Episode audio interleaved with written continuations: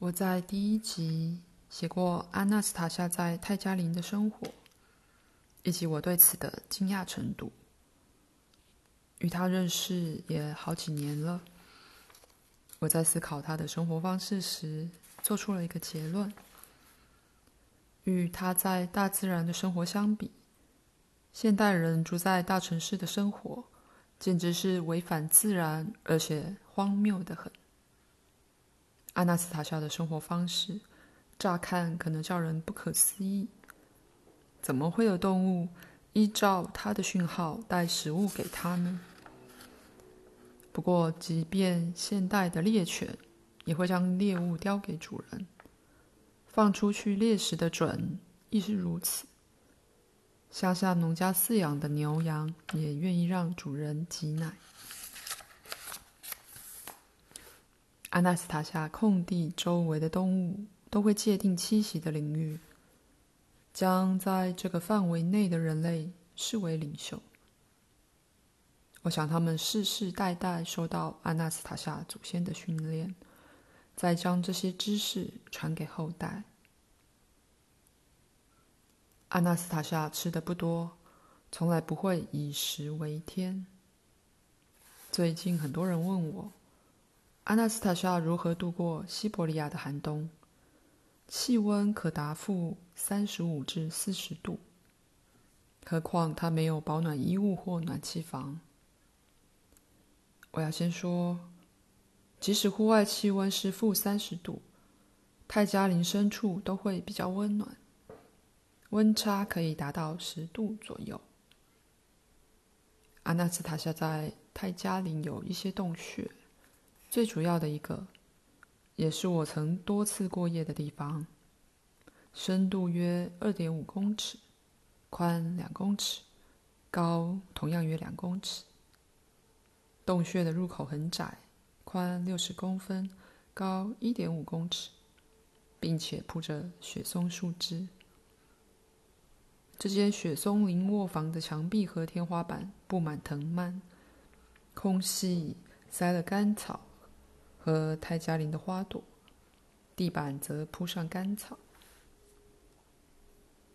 夏天睡在这种卧房相当舒适，声音传不进来，更别说是大楼住户暴露其中的各种无线波和电磁波了。晚秋时，阿纳斯塔夏会将卧房铺满干草，进入一段长时间的睡眠。类似科学家所说的休眠。根据现代科学的定义，休眠是指包括代谢在内的身体机能大幅降低，几乎没有明显的生命迹象。科学家为了规划长时间太空旅行，一直研究这种特殊的生物现象。他们最感兴趣的是，在休眠或冬眠的状态下，消耗的氧气会大幅降低，而且不需要进食。科学家证实，休眠时对外界负面影响因子的抵抗力也会变高。举例来说，曾有实验显示，传染病无法在休眠的动物身上发作，人工传染也对它们没有影响。一般环境下会致死的毒素，更对休眠或冬眠的动物毫无伤害。另有科学家证实，如果让这些动物接触足以致死的游离辐射，它们依然可以存活，因为它们的代谢在这段期间已经大幅降低，醒来后身体机能甚至能完全恢复正常。不过，有趣的来了。如果具有思考能力的人类在冬天进入深层睡眠，灵魂在这段期间会发生什么事呢？我在科学文献中找不到任何相关假设，但这个问题十分有趣。我某一次偶然体会了休眠这种不可思议的状态，当时是在深秋的泰加林。在阿纳斯塔夏生活的地方，这个季节的白天很短，天色渐暗时，阿纳斯塔夏建议我躺下来休息，我也立刻答应了。城市的生活步调加上泰加林舟车劳顿累积下来的疲惫感，早就让我很想睡了。这次洞穴所铺的干草比平常还多。我知道，即使外头结霜，睡在干草堆里也不会冷。于是，全身脱到只剩内裤，将外套垫在头下。该起床了，弗拉德米尔。阿纳斯塔夏叫醒我。我感觉到他在按摩我的右手。接着，我看向洞穴入口，但几乎不太看得见。表示太阳还没出来。为什么要起床？天才刚亮而已。这已经是你睡着后的第三个天亮了，弗拉德米尔。如果你再不起床，就有可能继续睡上好几个月，甚至好几年。你的灵魂会因为不用担心保护你的身体而想要休息，在宇宙的其他世界游荡。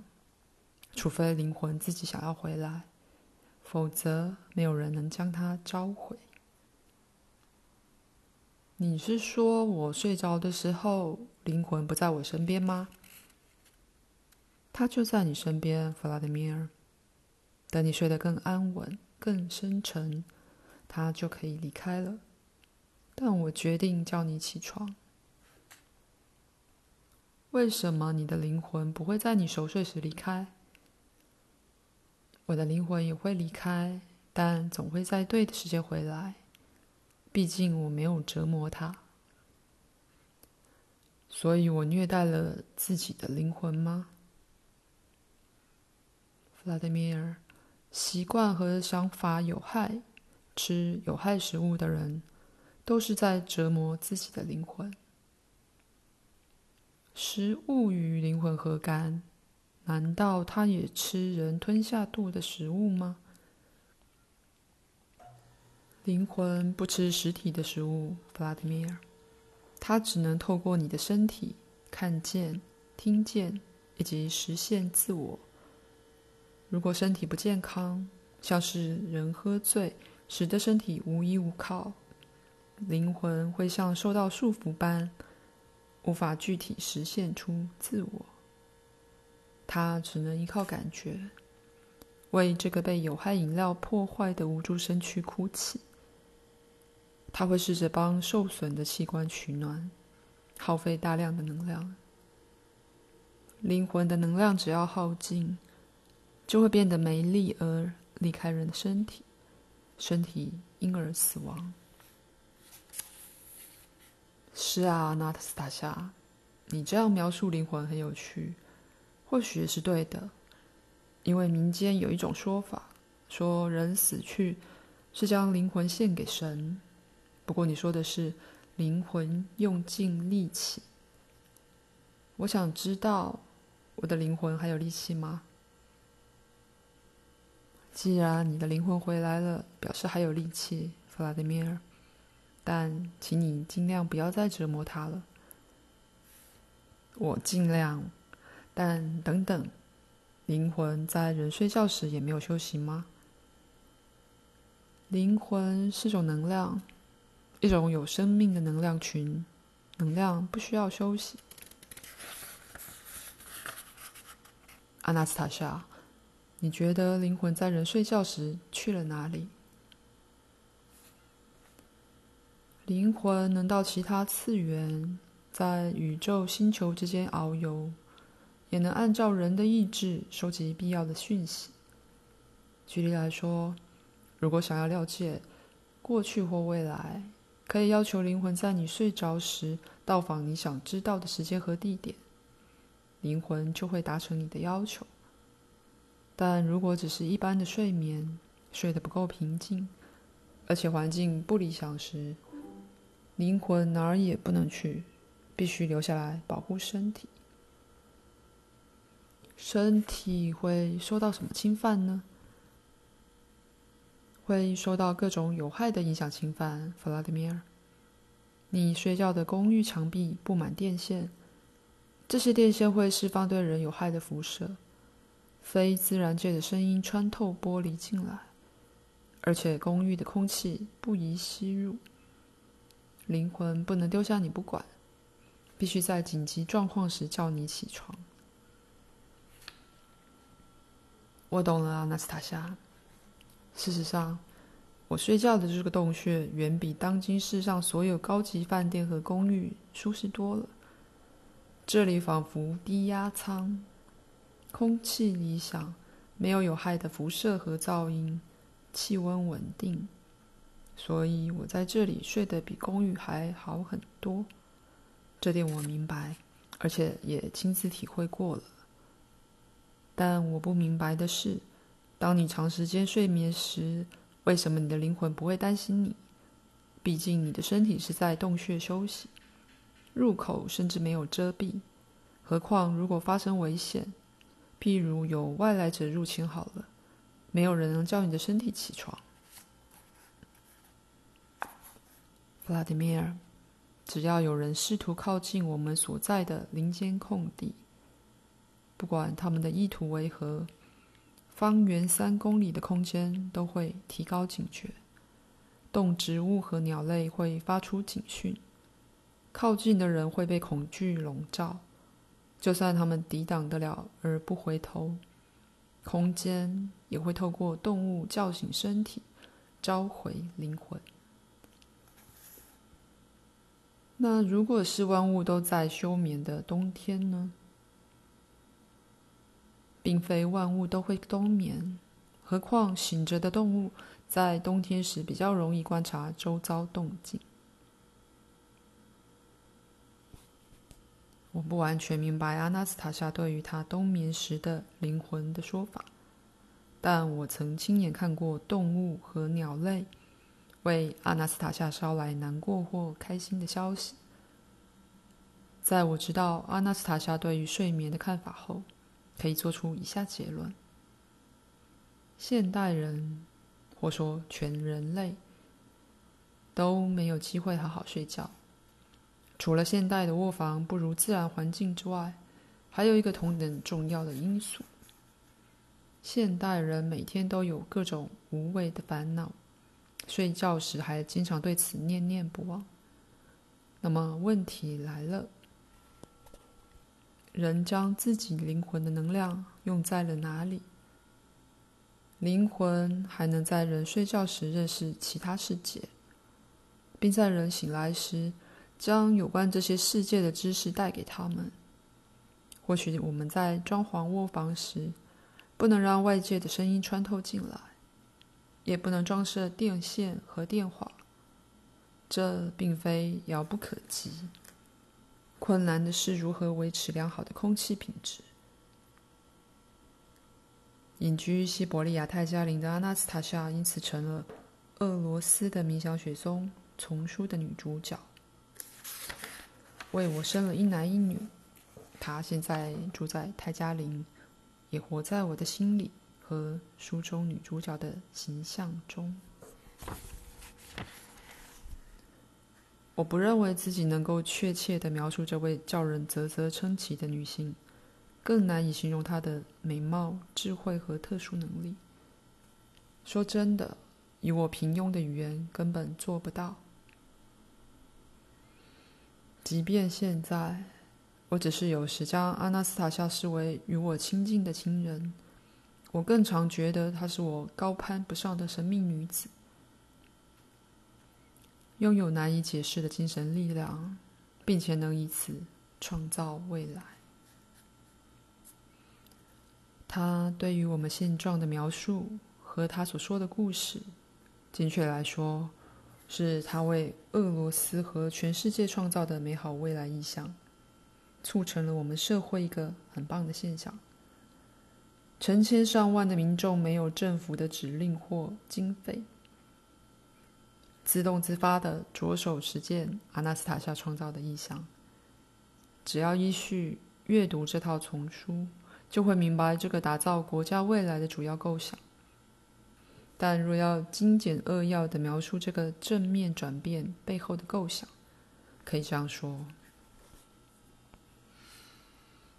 阿纳斯塔夏认为，每个家庭至少要有一公顷的土地。隐居泰加林的他，将这种土地称为祖传家园，认为家庭应将土地改造为有生命力的天堂绿洲，而这可以满足人类的所有物质需求。人类完成这个有生命的创造后，创造本身的外观和创造者生活其中的方式，都反映了他们的灵性。他认为不能将家族成员葬在公墓，只能葬在祖传家园。这样已故亲人的灵魂才不会受苦。毕竟身体没有被丢在公墓的深坑之中，远离自己所爱的人。葬在祖传家园的人会透过自己的灵，帮助及保护住在家园的人。以前也有类似现代公墓的地方，但通常都是埋葬染病死亡的动物、无依无亲的罪犯和魂断异乡的军人。阿纳斯塔夏说过，如何打造自己的祖传家园，借由祖传家园摆脱身体的不适。他曾巨细靡遗地描述古代极为美丽的结婚仪式，解释。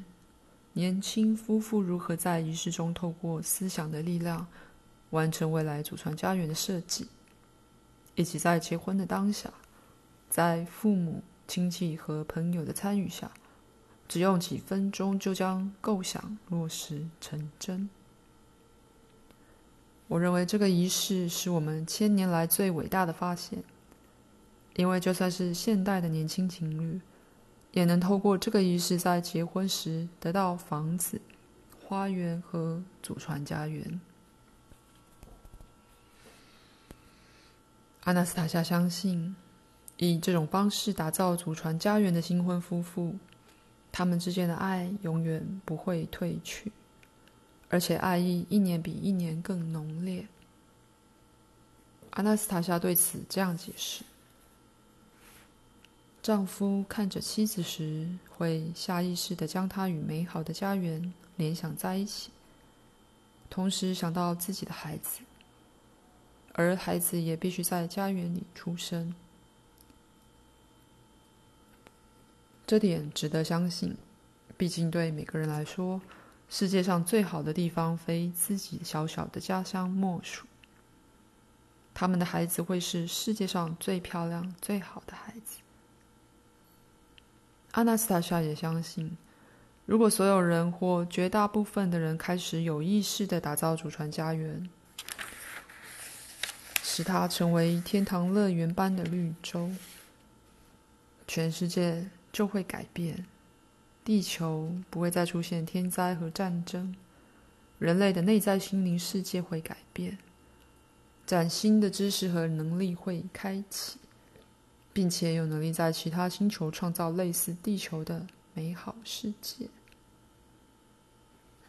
他认为，现在以技术治理的方法探索宇宙和其他星球是行不通的，而且对地球和生活其中的人类有害。认识星球的合理方法应是心理瞬间移动，但想要做到这点，人类必须先证明自己有能力改造地球，用生活方式表现灵性，而非光说不练。专业书评对于书中的主题和这位泰加林女士的说法可能早有论述，但他们的意见已经不重要了。民众才是最重要的评论者，他们已透过数万封信件。和数十万封电子邮件表示赞同。他们不仅以言语表达，更展现实际的行动。全俄罗斯出现数百座大大小小的聚落，而且数量持续增加，这就是最好的证明。现在有一个难以解释的神秘问题：光靠书中泰加林女士的说辞，就能引发大规模的运动？他的话语背后究竟存在何种力量？或许他所用的一字一句都结合成某种代码，也有可能是话语背后具有某种节奏。阿纳斯塔夏通常会模仿对方讲话的方式，使用对方的词汇和语句结构，但在特定时候又会突然讲起某种听起来果断、节奏如行云流水的语言。极为清晰地发出每个字母，让你明显感受到每个字母背后的特殊能量，因而记得他所说的每一个字，仿佛脑中有部录音机似的。不仅如此，在你聆听的时候，面前还会出现活生生的影像，让下意识理解他所说的意思。为了举例说明，我就节录《共同的创造》这本书中，阿纳斯塔夏如何重塑神与第一个人类的对话。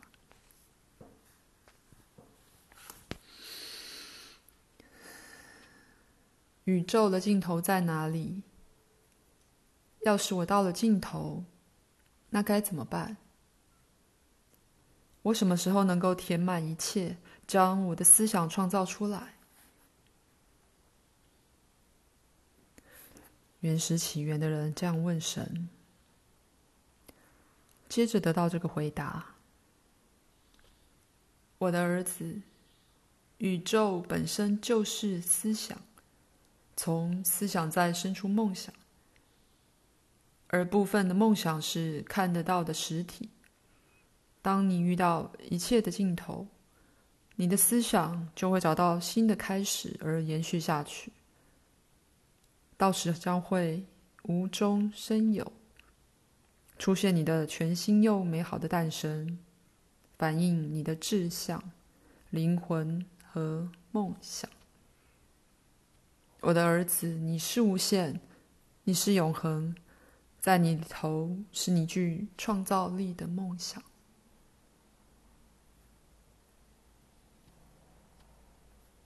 关于阿纳斯塔夏的能力，存在许多理论。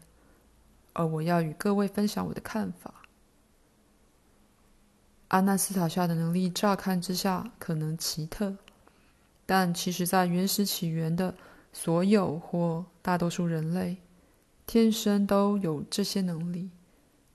这位泰加林隐士所说的话，之所以能对很多人的行动造成影响，不是因为什么神秘的力量，而是这些人以内心。和灵魂感受这些话语。看来，现代人的基因或潜意识当中，仍然保有当初个别家庭和整个人类社会生活方式的记忆。记得人类在原始起源时，依然知道如何直接与神沟通。原始起源的这种生活方式远比现代的生活完美。或许这源自于人类依然知道何谓天堂的时期，但我不认为这些人的行为与宗教有关。读者建造的家园各不相同，家园的房子外观各具特色，有的是双层木屋，有的是单层土屋。他们的花园有生命力的围篱和池塘也都不相同。众所周知，宗教仪式会要求所有信徒依照制式的规定行动和说话，但在祖传家园里，可以看到大家都以自己的创意实现美好的构想。如果想要感谢阿纳斯塔夏什么？大概便是感激他唤醒了他们灵魂之中那份人身为创造者的渴望吧。